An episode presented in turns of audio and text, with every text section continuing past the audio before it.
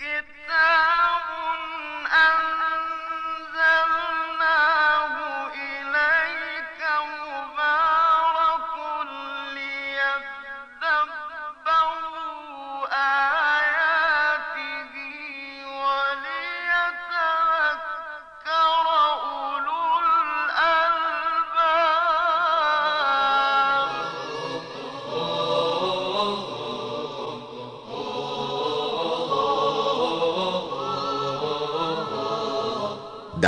محضر قرآن.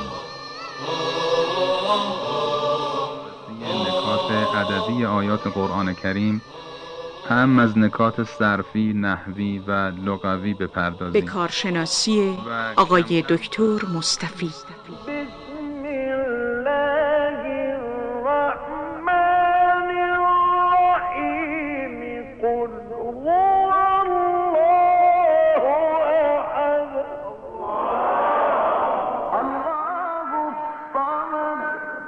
يلد ولم يولد. ولم يكن له كفوا أحد. بسم الله الرحمن الرحیم. سلام عرض می‌کنم خدمت شما عزیزان قرآن دوستان گرامی. برنامه دیگری از سری برنامه های در محضر قرآن رو در خدمتتون آغاز می‌کنم. در برنامه قبل به انتهای آیه 13 هم از سوره مبارکه زاریات رسیدیم. و در این برنامه ادامه عرایزم رو از آیه 14 هم پی می‌گیرم.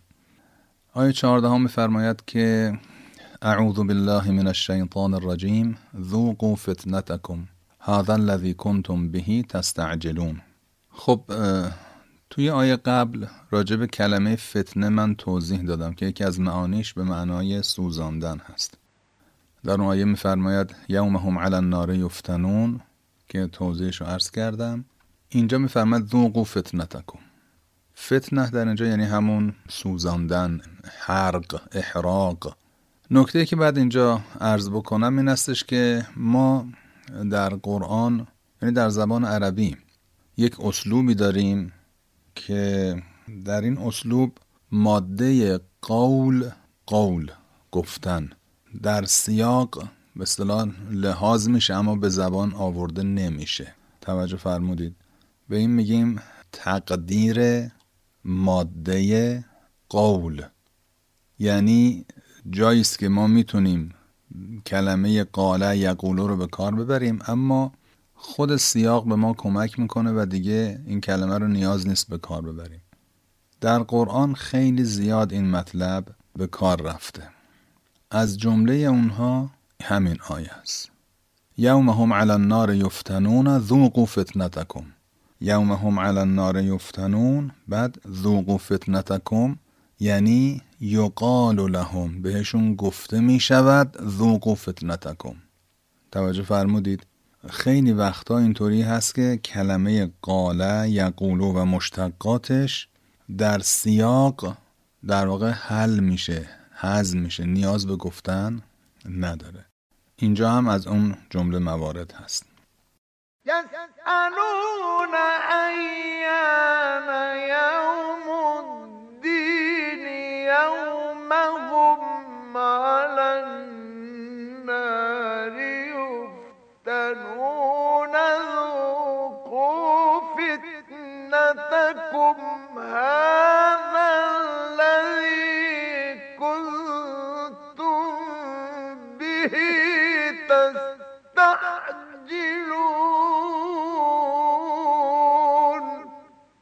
مثال دیگه اگه بخوایم بزنیم سوره مبارکه احقاف میفرماید که آیه بیستم و یوم یعرض الذین كفروا علی النار اذهبتم طیباتکم فی حیاتکم الدنیا و یوم یعرض الذین كفروا علی النار روزی که عرضه می‌شوند کافران بر آتش اذهبتم طیباتکم طیبات خودتون رو در دنیا از بین بردید. خوبی های خودتون از دنیا از بین بردید. چیزیشو برای آخرت نگذاشتید. خب این ارتباط این دو جمله با هم چجوریه؟ ارتباطش به همین شکلیست که عرض کردم. اینجا یک ماده قول در تقدیره. یعنی و یوم یعرض الذین کفروا علی النار مثلا یقال لهم اذهبتم طیباتکم فی حیاتکم الدنیا یا تو همین سوره احقاف آیه سی و چهار. ابتداش با همین جمله شروع میشه. و یوم و یوم یعرض الذین کفروا علی النار الیس هذا بالحق؟ روزی که کافران بر آتش عرضه می‌شوند. آیا این حق نیست؟ خب این دو تا جمله آدم احساس می‌کنه از هم گسسته و جدا هستند حالا که نه در زبان عربی یک اسلوب جزو ساختار جمله بندی و جمله سازی عربیه. یعنی و یوم یعرض الذین کفروا علی النار یقال لهم الیس هذا بالحق؟ آیا این حق نیست؟ حالا در اینجا هم از همین اسلوب استفاده شده. یوم هم علی النار یفتنون ذوقوا فتنتکم. یعنی روزی که بر آتش عرضه می شوند بهشون گفته می شود ذوقوا فتنتکم. بچشید این آتش خودتان را. ذوقوا فتنتكم ذوقوا فتنتكم هذا الذي كنتم به تستعجلون خب هذا الذی کنتم بهی تستعجلون. این همون چیزی است که نسبت به آن عجله داشتید و با عجله می‌گفتید زودتر بیاد. البته کسانی که اینو می‌گفتن با حال مسخره می‌گفتن می‌گفتن اگر هست خب بگین زودتر بیاد دیگه چرا انقدر معطل می‌کنه؟ هی قیامت و هی به اصطلاح حواله به آینده چرا میدین؟ یعنی کسانی که مخالف بودند و چه بسا کسانی هم که هنوز مخالف این حرفها هستند و این حرفها رو دروغ میشمرند شاید همین حرفها رو تکرار بکنن. یعنی با استهزاء و مسخره میگن اگه راست خوب همین الان بیاد. متا هذا الوعد ان کنتم صادقین؟ تو قرآن چند بار تکرار شده. این وعده کیه اگه راست میگید؟ خدا میفرماد این همون است که کنتم بهی تستعجلون. یعنی تستعجلون بهی. کنتم تستعجلون بهی. کنتم تستعجلون فعل ماضی استمراریه. یعنی طلب عجله می‌کردید نسبت به آن. هی می‌گفتید زودتر بیاد ببینیم. یه نکته اینجا راجع به فعل استعجله عرض بکنم خدمتتون. معمولا کاربرد فعل استعجله یعنی ماده عجله در باب استفعال. معمولا به این صورت هست که اگر مفعول بیواسطه بگیره مفعولش یک شخصه که ما ازش می‌خوایم کاری رو با عجله و سرعت انجام بده. مثلا استعجلت و زیدن. ازش خواستم از زید که مثلا فلان کار رو خیلی با عجله انجام بده. زود اون کار رو انجام بده. زودتر بره سراغ اون کار مثلا. در آغاز سوره نحل میفرماید اتا امر الله فلا تستعجلوه. خدا میفرماید اون کار خدا آمد. این اون قیامت یعنی انقدر سریع خواهد آمد که خدا میگه اومد تموم شد. چشم هم بذارید اومده اومد. فلا تستعجلوه. انقدر از خدا نخواهید که سریعتر او رو بیاره. خطاب به کسانی که با استهزا و مسخره قیامت رو انکار می‌کنن. اینجا فلا تستعجلوه. این زمینی که درش اومده مفعول بیواسطه فلا تستعجلوه هست. به نداره. زمیر برمیگرده به الله. یعنی از الله از خداوند نخواهید که خیلی سریع اون کار رو انجام بده. ولی وقتی که این زمیر مثلا یا اون مفعول با به بیاد اون چیزی است که در موردش عجله صورت گرفته. که این آیه که ما داریم راجبش صحبت می‌کنیم آیه 14 همه سوره زاریات از همون مقوله هست از همین قاعده هست. کنتم تستعجلون بهی. یعنی در مورد آن عجله می‌کردید و می‌خواستید به سرعت برسه. الذين هم في غمرة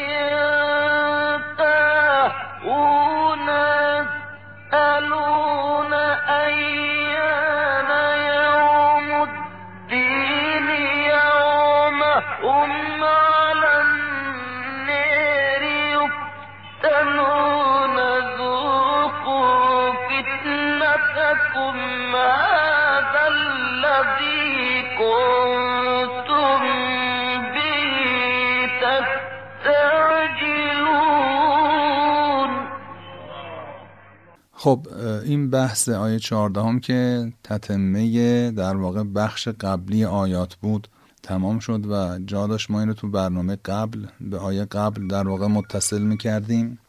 ولی عرض به خدمتتون دیگه وقت اون برنامه اجازه نداد. حالا با این آیه در واقع اون فصل قبلی سوره تمام میشه. از آیه 15 هم وارد فصل جدیدی از سوره میشیم که ان المتقین فی جنات و عیون متقین در باغها و عیون هستند. عیون یعنی چشمه ها جمع عینه جنات جمع جنت هست. ما تو فارسی جنت رو به معنی بهشت ترجمه می‌کنیم و بهشت رو هم در زبان و ادبیات فارسی فقط در مورد آخرت به کار می‌بریم. حالا که در زبان عربی جنت یه معنای عام میداره به معنی باغه حالا چه باغ که تو زمین و در همین مثلا زندگی خود ما باشه چه در مورد اونچه که در قیامت وعده داده شده. منتها ما عادت داریم که اونی که در قیامت هست در ادبیات فارسیمون با بهش ترجمهش می‌کنیم. به هر حال اینجا ان المتقین فی جنات در باغ ها هستند مثلا. اصل معناش اینه. و عیون و چشمه ها جمع عین. آیه 16 هم آخذین ما آتاهم ربهم. آخذین حال از جهت نحوی. یعنی در حالی که می‌گیرند دریافت می‌کنند. ما آن چیزی را که آتاهم ربهم آتا یعطی ایتا باب افعال به معنی دادن عطا کردن. در حالی که می‌گیرند آنچه را که ربشان به آنها می‌دهد عطا می‌کند. کلمه رب رو هم به دفعات تو این سلسله برنامه ها عرض کردم. به معنای مالک هست در زبان عربی. ما در ترجمه های فارسی رب رو ترجمه می‌کنیم پرورش دهنده مربی. و از این ترجمه این مفهوم به ذهن ما میاد که خلاصه کلام رب یعنی اون موجودی که میاد یه چیزی رو مثلا یک گل رو پرورش میده. حالا خداوندم رب ماست ماها رو پرورش میده. مثلا نه رب در زبان عربی اصلا به معنی مالک هست. مثلا میگن رب و دار یعنی مالک خانه. به دفعات من این نکته رو عرض کردم تو این برنامه ها در معروف دیگه داستان ابرهه و عرض کنم که اون فیل هایی که ورده بود و که مثلا کعبه رو خراب بکنه و اینها و اینکه جناب عبدالمطلب که حالا ما تو فارسی میگیم عبدالمطلب نه تاش مشدده درستش. ایشون مردم مکه فرار کردن به کوها و ایشون رفتن بیرون از مکه سراغ ابرهه و اون فکر کرد که اینشون اومده مثلا خواهش تمنا بکنه که شهر ما رو خراب نکن کعبه ما رو خراب نکن. ایشون فقط گلایه کرد که سپاهیان تو منو دزدیدن بردن مصادره کردن گرفتن بردن. در تاریخ ثبت شده دیگه حالا این جمله ها من با لفظ عربیش کار دارم. حتی اگه فرض کنیم اتفاقم نیفتاده این جمله های عربی در تاریخ من با عربیش کار دارم. که ابراهی گفت من فکر می‌کردم تا آدم بزرگی هستی اومدی از من خواهش کنی که کعبتون رو خراب نکنم. جمله که ازشون در تاریخ ثبت شده اینه که انا رب الابل وللبیت ربون. من رب الابل هستم. من مالک این شطورام این خونم خودش صاحب داره. وللبیت ربون.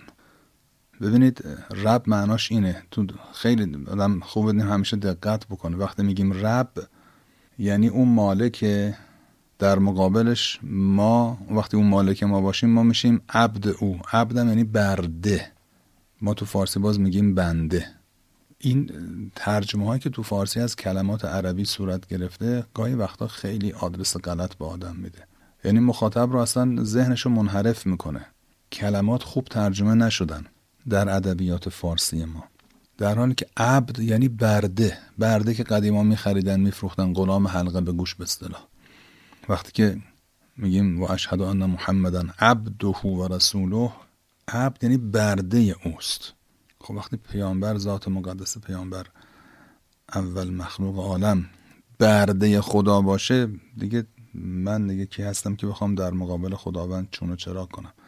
خداوند که می‌فهمد رب ما آتاهم ربهم آنچه که مالکشون بهشون داده یعنی اینا برده های اون هستن.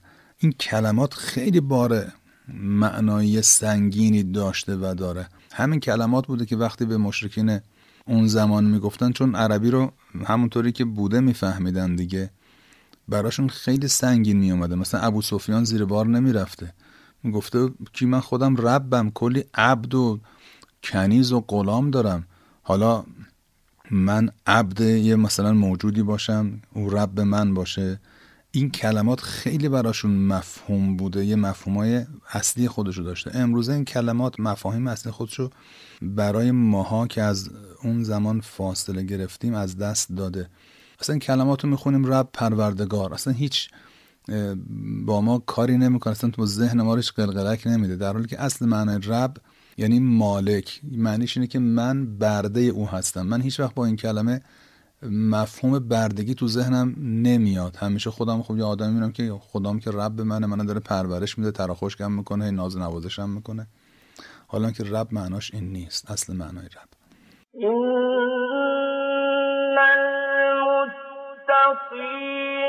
في جنات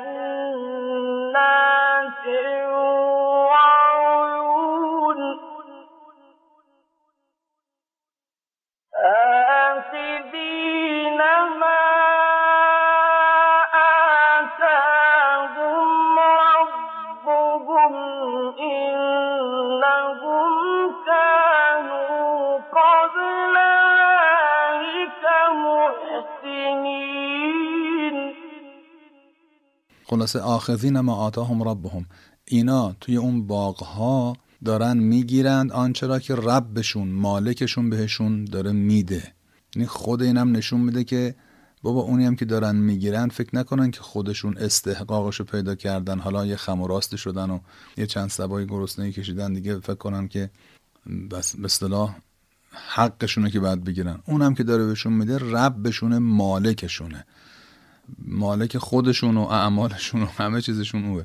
یعنی در واقع لطفی است که داره اون می‌کنه. این یعنی می‌خواستم عرض کنم این کلمه رب اینجا یه نکته لطیفی توش خوابیده. خب بعد حالا میفرماد انهم کانوا قبل ذالک محسنین. چرا خدا اینو بهشون میده؟ انهم کانوا قبل ذالک محسنین. چون اینها پیش از این محسن بودند. محسن اسم فاعل احسن یحسن و احسان یعنی نیکوکار. خب این رب بهشون لطف می‌کنه بهشون این نعمت ها رو میده چون آدمای خوبی بودن احسان می‌کردن. احسان ما فکر می‌کنیم یعنی مثلا بریم یه مثلا خیریه درست بکنیم به فقرا کمک کنیم. کلم احسان یعنی خوب انجام دادن کار خوب انجام دادن. حالا هر چی که باشه یکیش هم همون احسانی که ما تو فارسی به کار می‌بریم. خب انهم کانوا قبل ذالک محسنین. اینها پیش از این نیکو کار بودن کار خوب می‌کردن. بعد خداوند یک نمونه شو اینجا میفرماد کانو قلیلا من اللیل ما یهجعون. این آیه خیلی حرف داره از جهت ادبی که ما اینجا بیشتر برنامهمون برنامه بیان نکات ادبی. گاهی وقتا حالا بنده اگر این نکته عرض می‌کنم خارج از چارچوب برنامه دیگه حیفم میاد نگم ولی بیشتر ما می‌خوایم لغت و نمی‌دونم صرف و نحو و اعراب و اینا رو بگیم. حالا معنی آیه 17 هم که بهش رسیدیم و عرض می‌کنم کانو قلیلا من اللیل ما یهجعون یعنی شبها کم میخوابیدند. این معنای این جمله. یعنی یکی از موارد نیکی کردن آنها رفتار خوب آنها محسنین. یکیش اینه که خداوند اینو خیلی به قولمون بولد کرده که تو چند جای قرآن این مطلب خیلی بولد شده. شب زنده داری.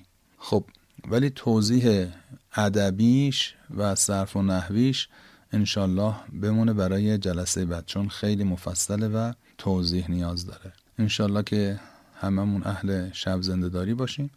تا برنامه بعد خدا نگهدار. هذا القرآن يوحدنا لطريق الخير يوجهنا. الله تعالى أنزله ورسول ورسول الله معلمنا. هذا القرآن يوحدنا لطريق الخير يوجهنا. الله تعالى أنزله ورسول الله معلمنا. ورسول الله معلمنا.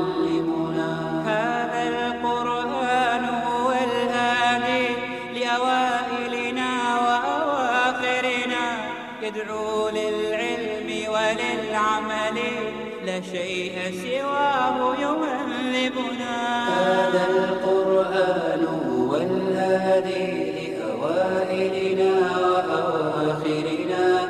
يدعو للعلم وللعمل لا شيء سواه يهذبنا كتاب الله